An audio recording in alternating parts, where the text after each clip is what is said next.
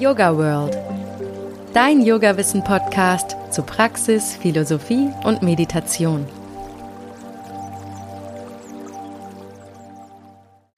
Hallo und herzlich willkommen zum YogaWorld Podcast. Heute geht's um Zeitmanagement. Und da fragt sich der ein oder andere bestimmt, was Zeitmanagement mit Yoga zu tun hat. Ich kann da nur für mich sprechen.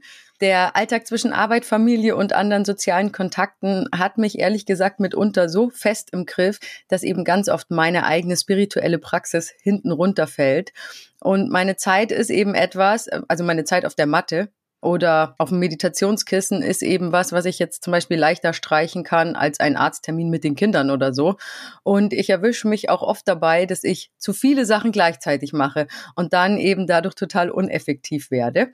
Und genau das hatte ich zufällig gegenüber Nina Lacher erwähnt, als wir wegen unserer letzten Podcast-Folge über Coaching im Gespräch waren. Und Nina meinte dann eben, dass mit dem richtigen Zeitmanagement wirklich jeder eine regelmäßige Yoga-Praxis hinbekommen kann. Da habe ich natürlich gleich aufgehorcht und Nina als Expertin eingeladen. Und jetzt ist sie da. Hallo Nina, schön, dass du dir die Zeit nimmst. Welcome. Hallo, hallo. Freut mich auch sehr. Nina ist Coachin und Unternehmerin und eine Pionierin unserer YogaWorld Academy, die im letzten Herbst gestartet ist. Für die, die es noch nicht kennen, das ist eine Plattform, auf der sich ausgewählte Yoga-Lernende und Coaches präsentieren können und ihr könnt dann dort auch direkt Aus- und Weiterbildungen buchen. Und Nina bietet zum Beispiel gemeinsam mit ihrer Kollegin Alex die Coaching-Ausbildung Body, Mind and Heart an, die jetzt schon in die zweite Runde geht. Da ist gerade noch Early Bird, Nina, oder?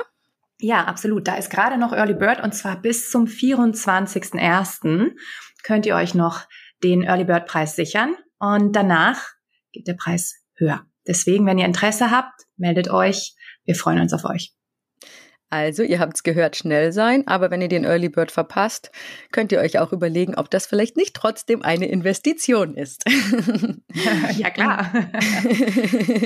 Außerdem hat Nina auch ein neues Programm online, das nennt sich Happiness Reloaded. Also schaut gerne mal auf yogaworld.de slash academy rein, ob euch das auch anspricht. Ich verlinke euch das natürlich auch nochmal in den Shownotes. Wir sprechen jetzt aber über Zeitmanagement. Nina, ich habe es ja schon angedeutet und man kann sich es auch denken, aber könntest du vielleicht trotzdem nochmal zum Einstieg erzählen, warum gutes Zeitmanagement so viel zu unserer Lebensqualität beitragen kann? Ja, klar, gerne. Also Zeit ist etwas, womit wir fast alle in irgendeiner Form kämpfen. Wir haben immer zu wenig Zeit. Stress ist ein Riesenthema in unserer Gesellschaft heute. Und ich sage immer, wer seine Zeit nicht plant, plant seine Zukunft nicht. Ja, also es ist einfach etwas, ähm, das habe ich selber durch meine Kunden, an mir selber natürlich ebenfalls, aber auch immer wieder bei meinen Kunden gesehen. Zeitmanagement ist etwas, was die meisten Menschen gar nicht so richtig auf dem Schirm haben. Und es hat so einen riesen Einfluss darauf, wie entspannt und wie positiv wir quasi durchs Leben gehen können. Weil wenn wir das Gefühl haben, wir sind immer gehetzt oder wir schaffen nicht das, was wir schaffen müssen oder wir verlieren unseren Fokus, das kann halt wirklich auf die Dauer zu Burnout führen.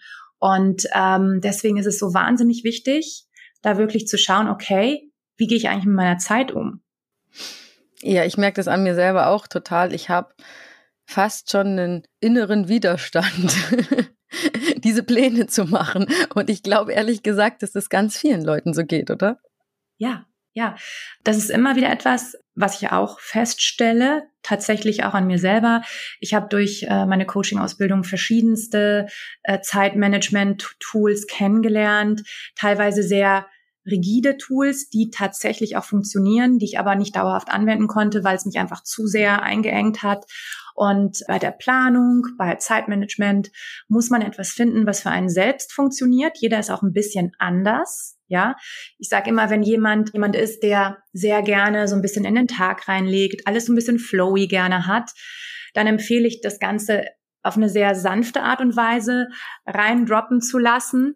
Und wenn jemand sehr viel Struktur braucht, um das Gefühl zu haben, okay, ich habe alles im Griff, dann gehe ich da ein bisschen gleich noch strukturierter dran. Also ich gehe da sehr auch auf den Typ Mensch ein, der vor mir sitzt, weil es gibt keine One-Size-Fits-All-Formula. Ja, auch gerade im Zeitmanagement gibt es natürlich die besten Tipps, alles, was man so machen könnte, aber es muss zu einem passen. Es muss angepasst werden auf dein Leben, auf das, wie du planen möchtest, auf wie viel Zeit du quasi ähm, strukturieren möchtest. Aber in irgendeiner Form würdest du sagen, sollte wirklich jeder Unbedingt. planen? Unbedingt, ja. Weil ich sage immer, Zeit ist ein wahnsinnig demokratisches Tool. Ja, wir haben alle die gleiche Menge an Zeit, die gleichen Menge an Stunden am Tag, die gleichen Minuten in der Stunde. Und Zeit ist ein, ein Ding, sage ich jetzt mal, das nicht mehr zurückkommt. Wenn die Zeit vergeht, kommt sie einfach nicht mehr zurück. Sie ist non-renewable, sage ich jetzt einfach mal, ja.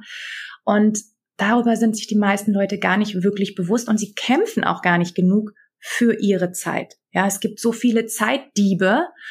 Oder wir lassen andere Leute oder andere Umstände auf unser Zeitkontingent zugreifen und fühlen uns dann am Ende des Tages ausgelaugt oder dass wir nichts geschafft haben. Dabei waren wir einfach nur nicht achtsam genug mit unserer eigenen Zeit. Ja, also man muss wirklich, wirklich dafür kämpfen, dass man bestimmte Dinge abschaltet, die einen entweder komplett ablenken, deine Zeit in Anspruch nehmen.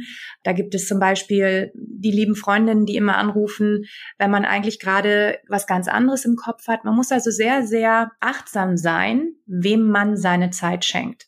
Dazu gehören natürlich auch diese ganzen Ablenkungen wie Social Media et cetera. Und ich sage nicht, dass das nicht seinen Platz haben darf, aber es ist viel, viel angenehmer, wenn man der Sache seinen Platz zugewiesen hat. Und dann zum Beispiel sagt, okay, das ist jetzt eine Stunde, in der mache ich wirklich nur das, worum es, jetzt lasse ich einfach mal los, jetzt kann ich einfach auch mal dumpf eine Stunde scrollen auf Social Media, wenn ich das möchte, anstatt dass ich mich immer wieder verliere und das Gefühl habe, ich habe gar keinen Faden in meinem Tag drin. Das ist ganz, ganz wichtig. Ja, da kann ich dir nur hundertprozentig zustimmen. Ich gebe zu, habe ich ja auch am Anfang schon gesagt, ich bin jetzt nicht der organisierteste Mensch. Aber ich finde auch, so ein paar Kleinigkeiten machen schon viel aus. Ich habe zum Beispiel mittlerweile, weil du die Freundinnen angesprochen hast, Telefontermine ja. mit meinen Freundinnen. Und das ist schon angenehm, weil du zwischendurch nicht diesen Druck hast, ah, oh, ich muss die, die und die mal wieder anrufen, ich melde mich nie. Und du weißt aber, ah, okay, Freitag zwölf Uhr haben wir gesagt, wir telefonieren mal irgendwie eine halbe Stunde und dann ist es auch aus dem Kopf und man hat es gemacht, aber es ist nicht so, dass es einen dann von der Wäsche abhält oder was, ja. whatever. Ja, ja, na klar. Genau. genau. Hast mich echt abgeholt mit dem, was du gerade gesagt hast. Ja, und es ist tatsächlich auch so, viele Leute haben irgendwie so eine Anti-Haltung gegen Planungen oder Entscheidungen zu treffen, bevor sozusagen sie anstehen. Ja, also wie du gerade gesagt hast, oh ja, wenn ich mir vorstelle, ich muss planen, dann habe ich richtigen Widerstand. Und ähm, das haben ganz, ganz viele. Und deswegen ist es so wichtig, sich da klar zu machen, dass es auch eine Funktion, die in unserem Gehirn verankert ist, dass man sich fast so ein bisschen wie in so eine Ecke gedrängt fühlt, wenn man eine Woche planen soll. Also ich gehe zum Beispiel mal dran und ich sage, okay, einmal die Woche setze ich mich hin. Das mache ich meistens Freitag, nachmittags oder samstags. Setze mich hin. Am Anfang braucht man etwa eine Stunde, wenn man das geübt hat, ja, wenn man eine Gewohnheit hat, daraus werden lassen, dann geht das relativ fix. Und ähm, ich arbeite mit einem Papierkalender tatsächlich. Da ist eine Woche abgebildet. Und ich plane immer eine Woche im Voraus und schaue in die zweite rein. Das bedeutet nicht, dass ich nicht den Monat auf dem Schirm habe. Natürlich gehe ich alle vier Wochen einmal geistig durch. Ich habe einen Kalender, in dem sind Geburtstage eingetragen. Und dann fange ich also wirklich an, die Woche zu planen. Und schaue noch rein in die Folgewoche. Das ist immer so ein ganz guter Marker, so zwei Wochen, dass man das wirklich ein bisschen enger maschig plant. Und dann plane ich meine Woche durch. Und ich plane die Woche nicht nur für mich durch, sondern ich plane sie mit meinem Mann durch. Ich gehe seine Termine durch. Wann ist er wo? Wann bin ich zum Beispiel alleine? Wenn ich alleine bin, muss ich mein ganzes Zeitmanagement anders einplanen, weil dann fahre ich die Kinder immer noch zusätzlich. Und ähm, dann gehe ich das auch noch durch mit meinen Kindern. Also gerade meine größere Tochter, die ist sechzehn, die hat eigene Pläne. Und ich frage sie, okay, was steht an die Woche? Was steht am Wochenende an? Und dann planen wir das ein, zeitlich. Weil ihre Planung hat natürlich auch Einfluss auf meine Planung. Und das Ganze mache ich tatsächlich auch mit allen Leuten, die in meinem Umfeld Einfluss auf meine Zeit haben. Wenn ich jetzt zum Beispiel eine Putzfrau hätte und ich weiß, die geht in Urlaub, plane ich das ein? Ja, natürlich, weil ich weiß, es bringt alles durcheinander. Oder wenn ich jemanden habe, der mir mit den Kindern hilft und ich weiß, okay, da ist sie beim Arzt oder da hat sie Urlaub, plane ich das ein. Und umso früher ich das kann, umso weniger Stress erlebe ich, weil ich einfach schon eine Lösung habe für eine Situation, die vielleicht meine Zeit deutlich beeinflusst.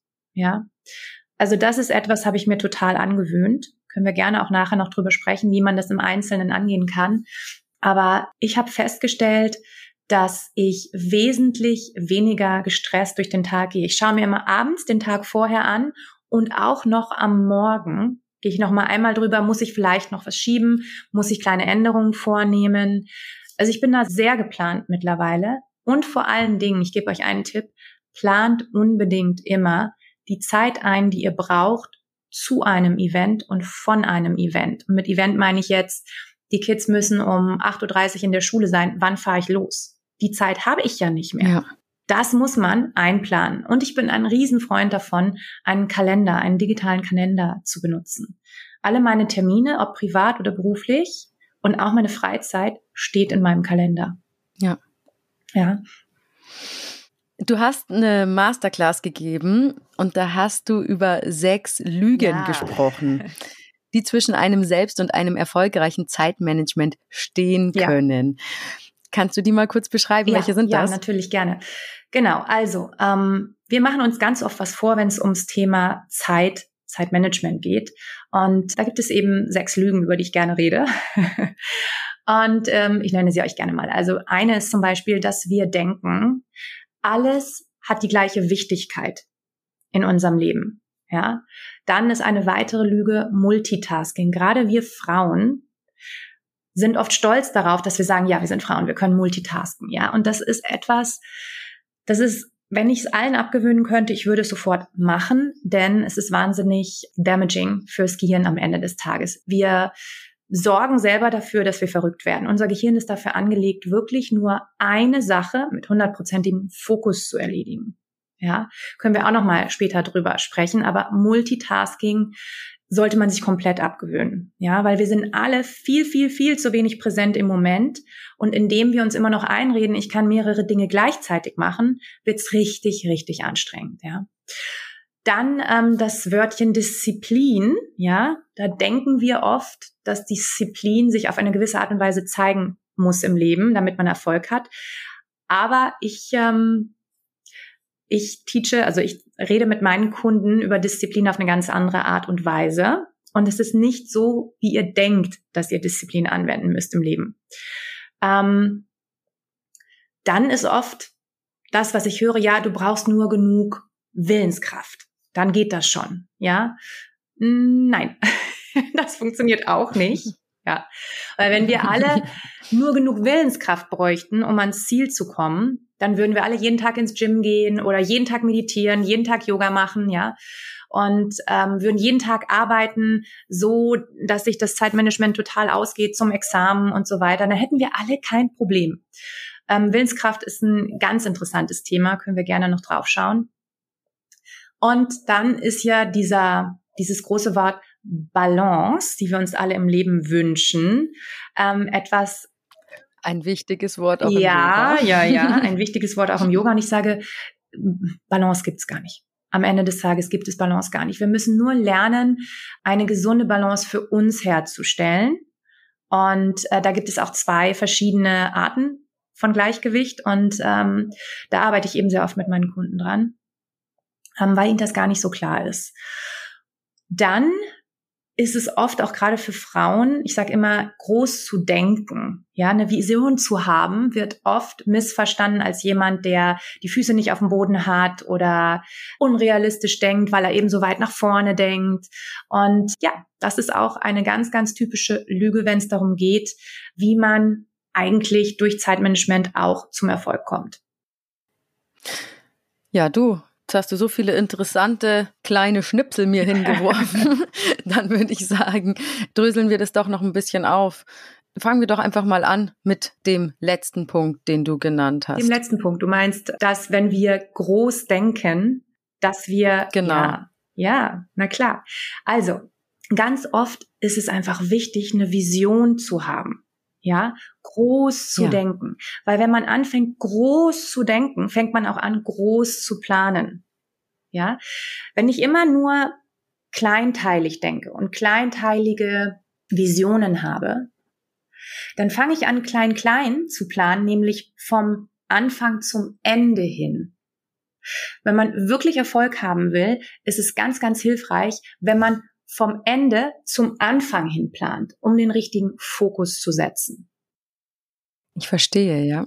Ja, weil wenn ich anfange, von klein auf groß zu denken, dann baue ich auch alle Systeme von klein auf groß und dann hakt's wirklich sehr. Wenn ich aber von sozusagen von meinem großen, von meiner großen Vision, von meinem großen Ziel rückwärts denke. Und natürlich gibt's da Schritte und natürlich gibt's da einen gewissen Prozess, dem man folgt, um das runter rückwärts zu planen.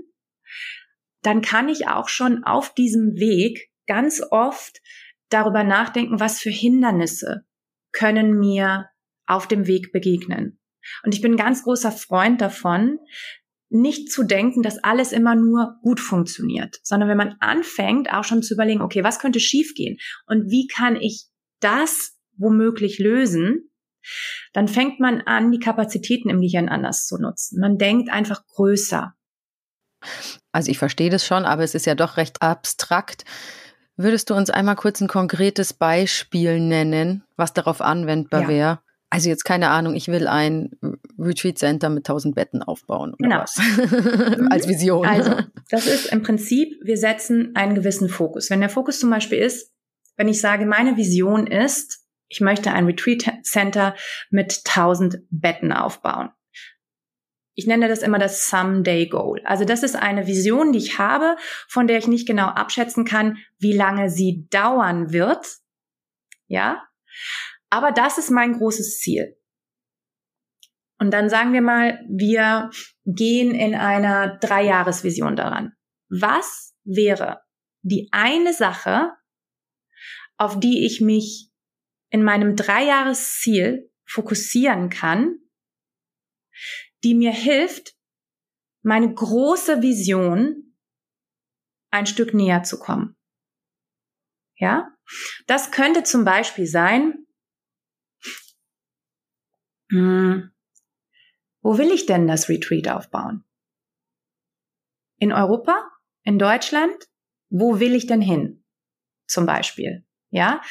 Und alleine so eine Entscheidung zu treffen oder zu sagen, will ich überhaupt ins Ausland? Dann fängt man an nachzudenken. Ja? Dann bin ich aber schon ziemlich weit draußen. Wenn ich jetzt zum Beispiel sagen würde, ich möchte es aufbauen in Costa Rica. Das ist meine Entscheidung. Kann zum Beispiel ein Ziel sein, dass ich mich damit beschäftige, wie sieht es denn aus, in Costa Rica ein Business zu gründen? Wie ist denn die steuerliche Situation? Ja? Und da kann ich mir dann meine Gedanken dazu machen. Und dann kann ich mir überlegen, okay, das ist jetzt meine Dreijahresvision, dass ich mir überlege, okay, um meine große Vision zu leben, überlege ich mir, das könnte mein Dreijahresziel sein, dass ich mir überlege, okay, wie sieht es denn da überhaupt geschäftlich aus, steuerlich aus und so weiter. Dann überlege ich mir, okay, wenn das jetzt mein Ziel ist für in drei Jahren, was könnte mein Ziel für in einem Jahr sein? Was könnte mein Fokus sein? Und was könnte die eine Sache sein, auf die ich mich fokussiere, die alles andere für dieses Ziel leichter oder überflüssig macht? Ja? Und dann überlege ich mir, okay, ja, Spanisch lernen? Vielleicht. Ja, also ich, keine Ahnung, ich habe ja nicht die richtige Antwort, aber es geht darum zu verstehen, wenn ich mir eine Zielsetzung überlege, dass ich ganz, einen ganz, ganz krassen Laserfokus darauf habe, nicht auf alles auf einmal, sondern welche Aktion, welches Ziel, was ich verfolgen will in einem bestimmten Zeitrahmen, hat den größten Einfluss darauf, dass ich dieses Ziel erreichen kann.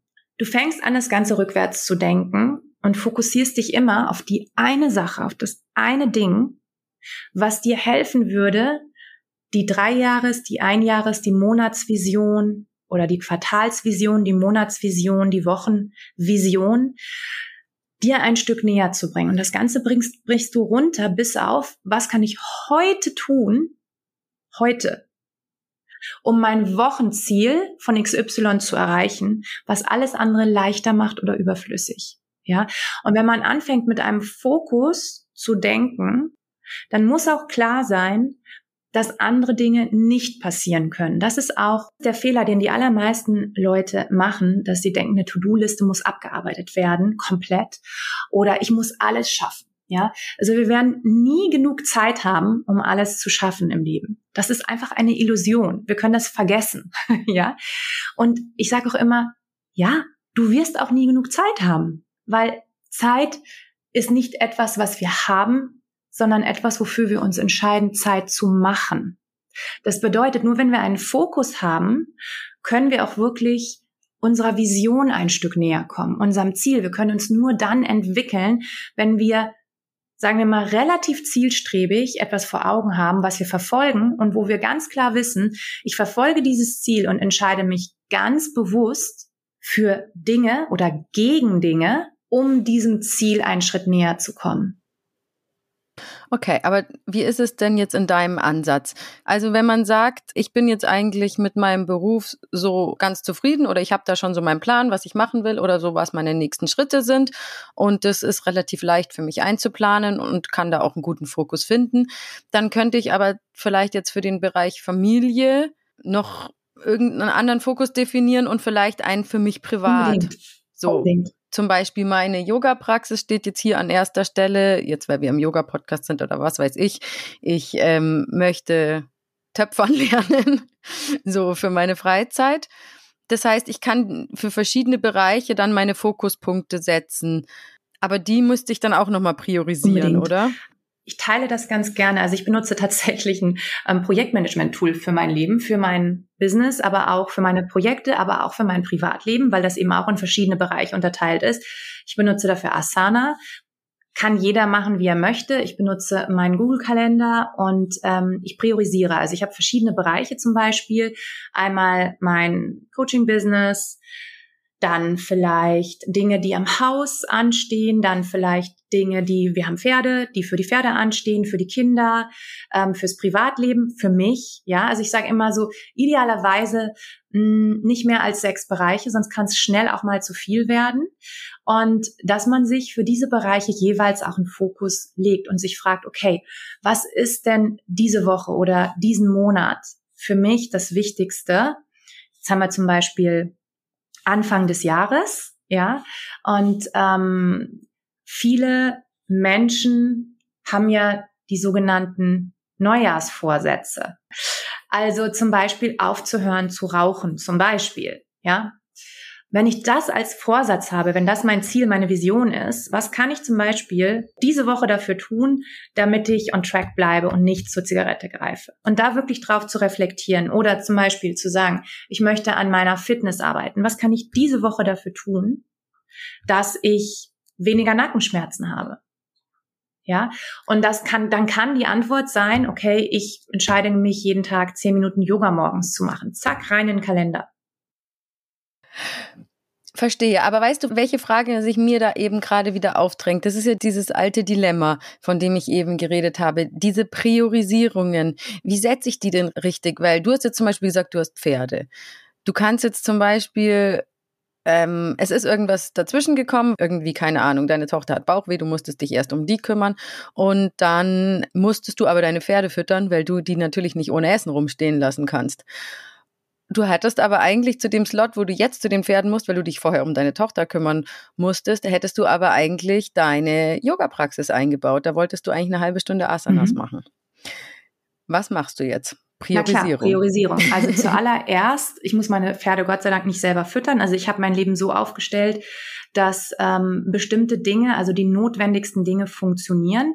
Wenn aber jetzt zum Beispiel ein Notfall sein sollte, sagen wir mal, ein Pferd hat eine Kolik, dann muss ich priorisieren. Ich sage immer, ich verfolge meinen Kalender, ich, ich sage es immer ganz gerne auf Englisch, if there is no blood involved, I'm just gonna follow through.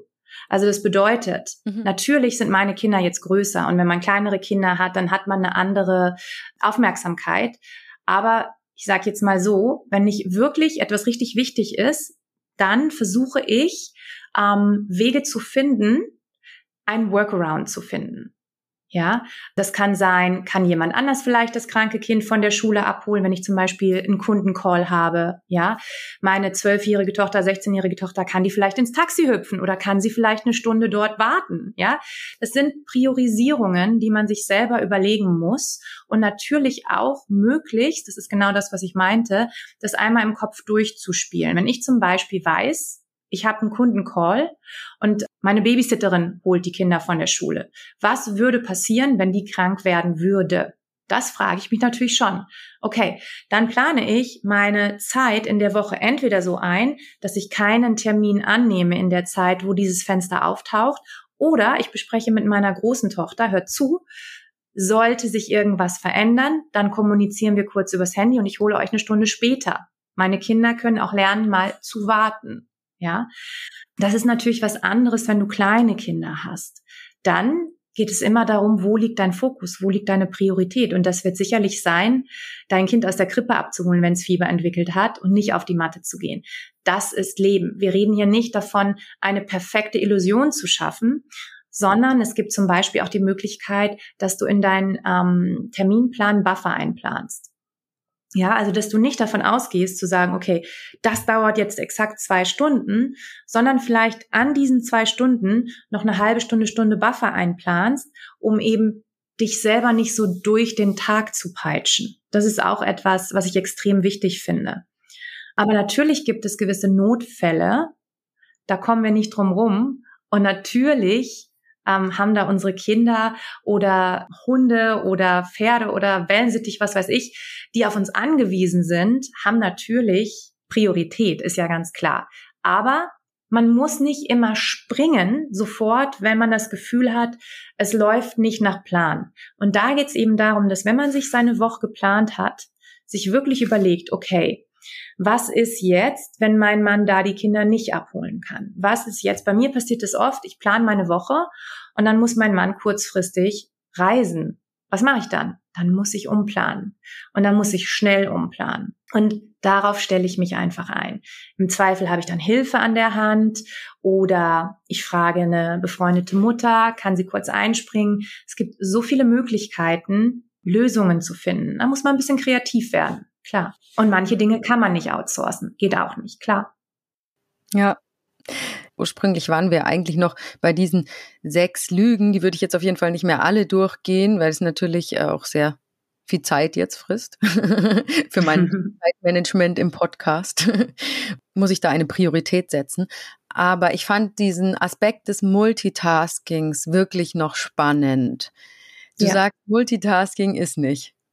Nee, Multitasking ist nicht, nein, uh, auf gar keinen Fall. Ist eine Illusion, ja. Ähm, ihr müsst euch das so vorstellen, ähm, dass wenn man ganz viele Tabs auf dem Computer auf hat, äh, man nennt es, glaube ich, den RAM-Speicher. ähm, das bedeutet, im Hintergrund laufen ganz viele verschiedene Prozesse und du verlangsamst alles nachhaltig. Und dazu kommt, unser Gehirn ist wirklich so angelegt, dass wir nur präsent und mit vollem Fokus bei einer Sache sein können.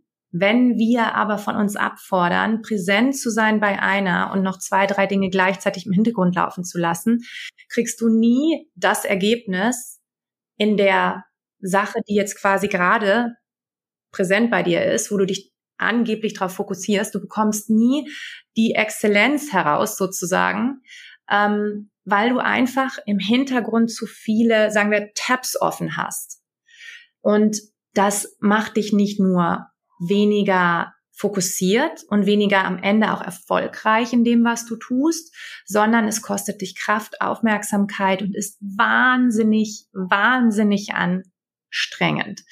Ich sage das immer auf Englisch ganz gerne, Multitasking is an invitation to fuck up more than one thing.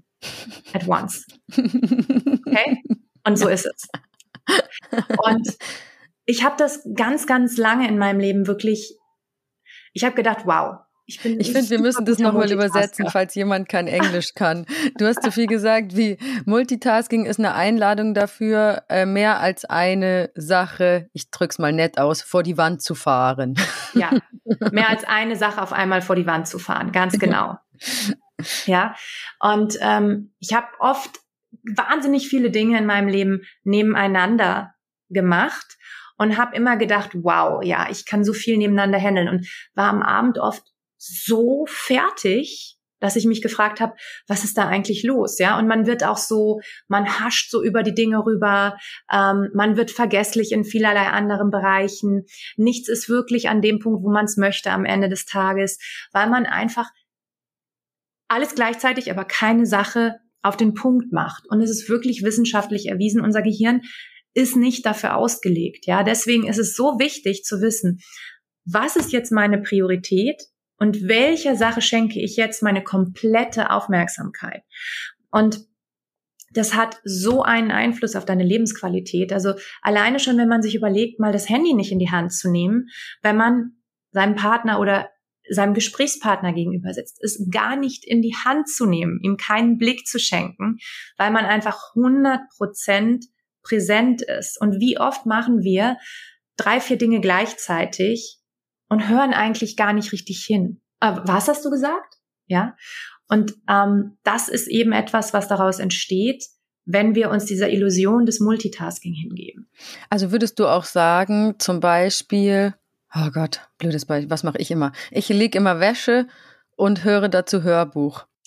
Ah. Würdest du dann sagen, leg lieber zack, zack, zack, zack, zack, zehn Minuten deine Wäsche konzentriert und dann nimm dir bewusst zehn Minuten, um dein Hörbuch zu hören? Oder mhm. sagst du, das ist eine Ausnahme, das kann man schon machen?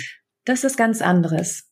Ähm, in meinen Augen, es kommt natürlich immer darauf an, wie du dich dabei fühlst, aber in meinen Augen, ähm, das hat was tatsächlich äh, mit äh, positiver Psychologie zu tun, wenn man sich wiederholende Aufgaben hat, bügeln, Wäsche zusammenlegen, aufräumen, was auch immer.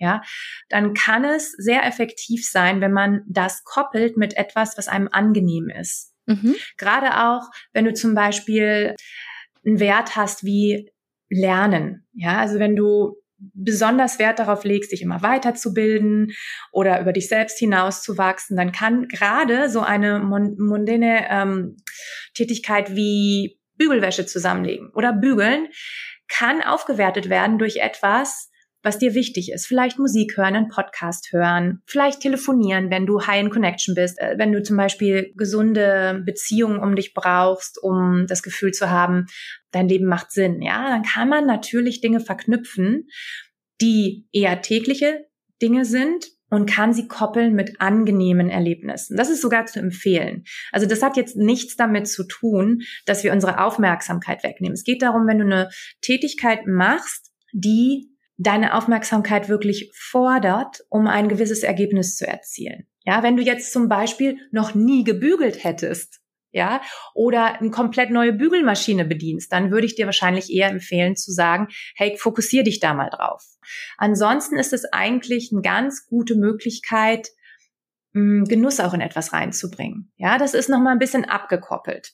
Es geht wirklich darum zu sagen, wenn eine Tätigkeit deine Präsenz erfordert, und wir dann denken, wenn du zum Beispiel, wenn es dich stresst, noch zwischendurch den Podcast zu hören, weil du denkst, du musst ihn hören, damit du alle Folgen gehört hast, dann würde ich wieder sagen, don't do it.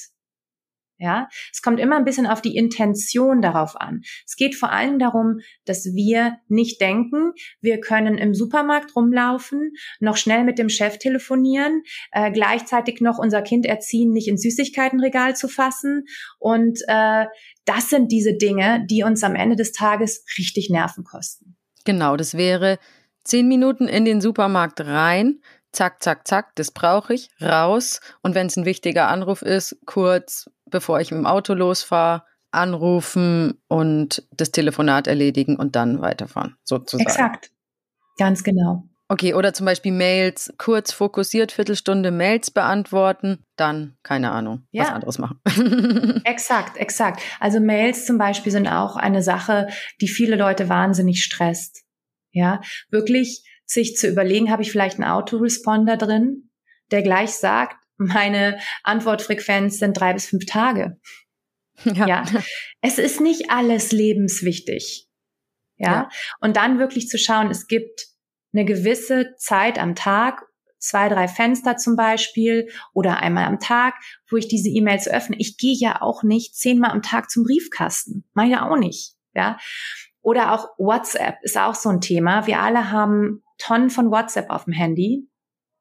sich da vielleicht zu überlegen, abends um X Y setze ich mich hin, mache eine Viertelstunde, beantworte ich meine WhatsApps. Ja, und lasse sie ungeöffnet, wenn ich keine Zeit habe, sie zu lesen oder zu beantworten. Zum Beispiel. Ja, also sich da auch Strukturen zu überlegen, sich nicht so überrollen zu lassen von den Ansprüchen anderer an dich. Wer hat wann Zugriff auf mich und meine Aufmerksamkeit? Ja. Ja. Und damit sind wir schon direkt bei der Praxis. Weil wir haben ganz viel Theorie jetzt von dir gehört, auch mit guten Beispielen und so weiter und so fort. Aber mir ist jetzt noch nicht so ganz klar, wo ich jetzt anfangen soll. Mal angenommen, wir sind jetzt alle entschlossen, äh, unsere Zeit besser zu planen. Was wäre jetzt den Punkt, wo fangen wir an, Nina? Ja, also zuallererst, sich ganz bewusst zu entscheiden, wann setze ich mich hin und plane meine Woche zum Beispiel. Ja? Und dann ist ein erster Schritt, dass man sich hinsetzt und vor allen Dingen auch eine, in einer Umgebung das Ganze macht, in der man nicht gestört wird.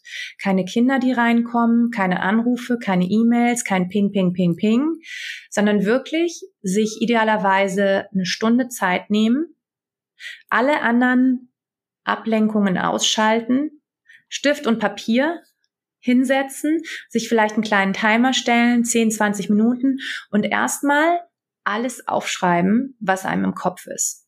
Ich sage dazu immer Brain Dump, also wirklich alles, was im Kopf ist, auf dieses Papier, von dem man denkt, was erledigt werden muss. Kann ich eine Zwischenfrage stellen? Das kam mir jetzt gerade. Ich mhm. finde es super interessant, aber ich glaube, der Hörer merkt sich das jetzt nicht so optimal, jeden Schritt.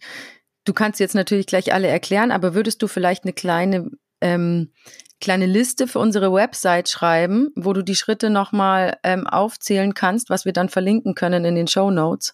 Definitiv, super gerne. Ja. Cool, das wäre ja ganz nett. Gut, danke. Ja, dann Schritt zwei. Ja, dann wirklich zu schauen, okay, in welche Kategorien fallen diese Dinge? Ist das beruflich? Ist das privat? Ist das Kinder? Geht es da um mich? Geht es da um meine Partnerschaft? Ja, und anzufangen, die Dinge in Kategorien einzuteilen. Ja, und dann wirklich zu gucken, okay, was ist gerade in meinem beruflichen Bereich das Wichtigste? Was ist zum Beispiel mein Ziel für diesen Monat? Oder fangen wir mit einem Jahr an, fangen wir mit einem Monat an. Was ist mein Fokus diesen Monat oder diese Woche? Und was kann ich tun in dieser Woche, um den Fokus, den ich für diesen Monat habe, um Dinge zu vereinfachen oder unnötig zu machen? Ja. Und dann wirklich, ich sage es immer, immer, immer wieder, und das ist natürlich auch ein Thema, das sprengt so einen Podcast, dann wirklich ein System sich erarbeiten, wie ich Zeitblöcke und Termine in meinen digitalen Kalender einarbeite. Das ist ganz, ganz wichtig. Und man fängt nicht an, wenn man jetzt vielleicht denkt, man fängt mit der Arbeit an. Nein, man fängt an mit der Zeit, die man sich frei planen möchte. Also, wann möchte ich Freizeit haben? Wann möchte ich Dinge tun mit der Familie oder für mich? Wann möchte ich meine Yoga-Praxis einplanen? Wann möchte ich meinen Sport einplanen? Wann möchte ich vielleicht ein Dinner-Date mit meinem Partner einplanen? Das gehört reingeplant in den Kalender. Okay, dann habe ich das gemacht. Was, was, jetzt bin ich auch ein bisschen durcheinander. Waren das schon die ganzen Schritte oder? Nein, da gehören noch viel, viel mehr Schritte dazu. Ähm, es geht vor allem darum, erstmal ein Bewusstsein zu schaffen, dass ein Kalender, den man hat, zum Beispiel auf dem Handy, wir haben alle digitale Kalender, nicht nur dafür da ist, sich seine Arbeitstermine da reinzuschreiben oder irgendwelche Geburtstage oder Termine, zu denen man eh nicht geht. In einen Kalender gehören nur die Sachen rein, die man fix beabsichtigt, auch ähm, zu erledigen oder dort auch zu erscheinen. Ja, und vor allen Dingen, es gehören eben auch private Events rein. Warum? Damit man versteht, die meisten Leute planen sich zu dicht ein. Oftmals denken wir, das, was wir an einem Tag schaffen können, ist viel, viel mehr. Und wir unterschätzen, was man in einem Jahr schaffen könnte, wenn man konstant dran bleibt. Ja, es geht darum, durch diese Blöcke und die Termine, die du dir einträgst in deinen Kalender, natürlich auch mit dem zeitlichen, mit der zeitlichen Abschätzung, anderthalb Stunden, zwei Stunden, keine Ahnung, wie lange etwas dauert, damit du siehst, damit du wirklich visuell siehst, wie voll dein Tag eigentlich schon ist und wie wenig Zeitpuffer womöglich noch da ist. Und wenn du das Anfang der Woche oder eben freitags, wenn du das planst, machst, fängst du an, eine gewisse Sensibilität einzuplanen, dich nicht mehr zu überplanen, sondern auch Luft zu lassen. Es geht wirklich darum, zu erkennen visuell, wow, diese Woche ist echt schon dicht. Hat das wirklich alles eine Priorität für mich? Man muss auch am Ende mit sich selber verhandeln. Will ich, dass mein Montag so dicht aussieht? Kann ich was rausnehmen? Kann ich vielleicht Nein sagen zu einem Event, wo ich, naja, dachte, ich muss hingehen, aber eigentlich ähm, sehe ich gerade, das erdrückt mich. Mit sich selber auch zu verhandeln, das ist ganz wichtig. Voll. Und weil du das gerade nochmal sagst, mir ist da auch was eingefallen, dass es ja auch den anderen gegenüber unfair ist, wenn man sich selber immer so überplant. Wir haben zum Beispiel so Freunde, die haben wir total lieb und mit denen machen wir halt manchmal so Ausflüge oder sowas, aber manchmal haben wir dann nämlich nur, ist nur der Zeitslot, der jetzt Familie Mors-Friedl zugeordnet wurde, ist nur von neun bis zwölf. So, dann ist es aber so, dass ich persönlich, wenn die Kinder um zwölf noch am Spielplatz sind und da gerade voll Spaß haben, will ich halt auch nicht gehen. Dann will ich die Möglichkeit haben, dass die da noch rumhängen können und ihr Leben so ein bisschen genießen oder irgendwie so.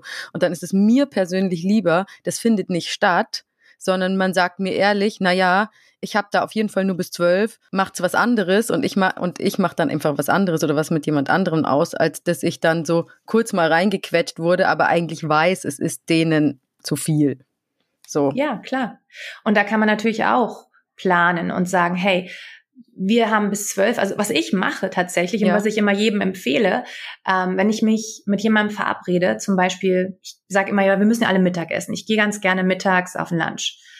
Ähm, dann sage ich, du, ich habe anderthalb Stunden, lass uns super gerne zum Lunch treffen. Ich sage von vornherein, wie viel Zeit ich habe. Und ich stehe dann auch auf, ja. Aber der andere hat auch diese Erwartungshaltung, weil ich mich direkt schon so verabrede. Ich sage, ich würde mich wahnsinnig freuen, dich zu sehen. Ich habe anderthalb Stunden, lass uns was suchen, wo wir gut parken können, damit wir keine Zeit sozusagen verlieren. Die Menschen, die mich treffen wollen oder die ein Anliegen haben, die finden das wunderbar, weil man wird auch berechenbar für andere. Und wenn man weiß, dass man nur drei Stunden hat, dann kann man das vorher klar kommunizieren und jeder kann sich überlegen, okay, cool, wenn ich noch auf dem Spielplatz bleiben möchte, kein Problem, ich weiß, du gehst. Und wir machen es uns halt einfach noch schick alleine, gar kein Problem. Ähm, ich glaube, es hat viel auch was mit Kommunikation zu tun, ähm, für den anderen, wie man seine Zeit nutzen möchte. Ich mache das auch manchmal, wenn ich zum Abendessen komme, dass ich sage, du, ich komme super gerne auf einen Drink dazu, esst schon ohne mich, ja, und der Drink ist halt momentan Wasser oder was weiß ich, was es ist. Und das hat auch was mit Selbstwertschätzung und Selbstrespekt zu tun, denke ich oft, ja, weil ich habe aufgehört, meine Zeit an anderen auszurichten. Und je klarer man das tut, je klarer die eigene Haltung dazu ist, desto mehr Akzeptanz erfährt man auch. Es ist dieses Rumeiern und es ist dieses für sich selber nicht klar haben, wie sieht meine Tagesstruktur aus, wie sieht mein Zeitkontingent aus. Und natürlich wird man dann auch unwirsch mit anderen, wenn sie unwissend deine Zeit fressen. Also zum Beispiel, ich überlege mir auch, gehe ich ans Telefon? Ich gehe ganz oft nicht ans Telefon, weil es einfach nicht passt.